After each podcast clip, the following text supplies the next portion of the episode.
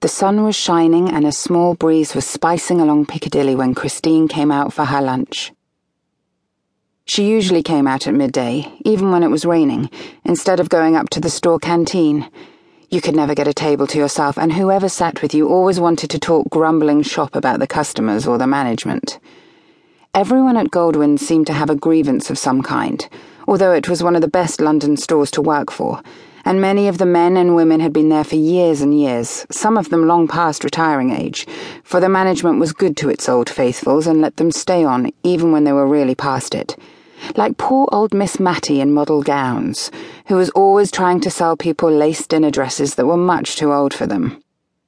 Christine herself had been in the book department for more than four years. She had started as a junior, knocking over piles of books and breaking the till about once a week in her efforts to serve customers briskly.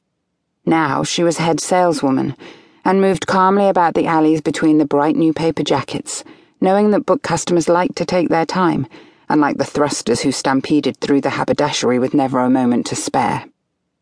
She knew every book in the place, and all about the new ones before they came out.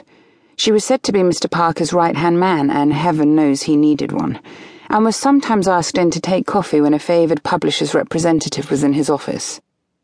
She liked her work, as much as one can like any job that imprisons one from nine until five thirty.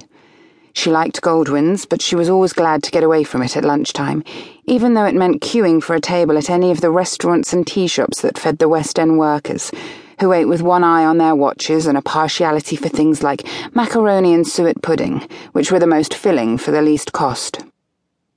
She was wearing her grey flannel suit today. She thought it made her waist look trim, although it made her stick out farther in front than she cared for. A generation ago, she would have been admired as buxom. Now she was a little too plump, and streamlined salesgirls tutted at her in fitting rooms when they could not close the zipper of a dress that was the right size for her height. She was 34. She had silky brown hair that would not stay set unless she pinned it up every night, and a full creamy face with a smile that seemed to have been carved onto it from birth. She was often teased about being too plump and because her face reposed in a smile even when she was not smiling inside, she was supposed not to mind the teasing.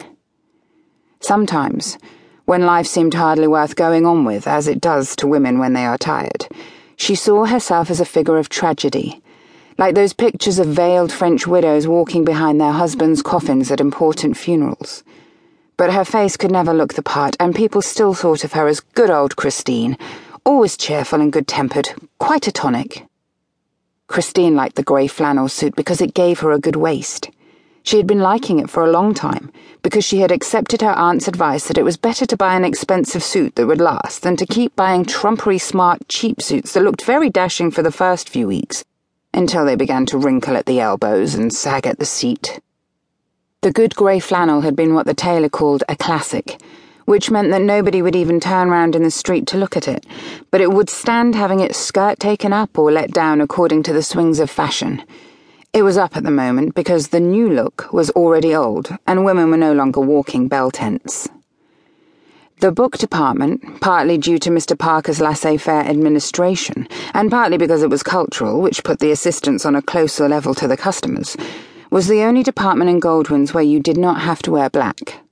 With so many women going shopping without hats, this led to some confusion as to who was an assistant and who was a customer.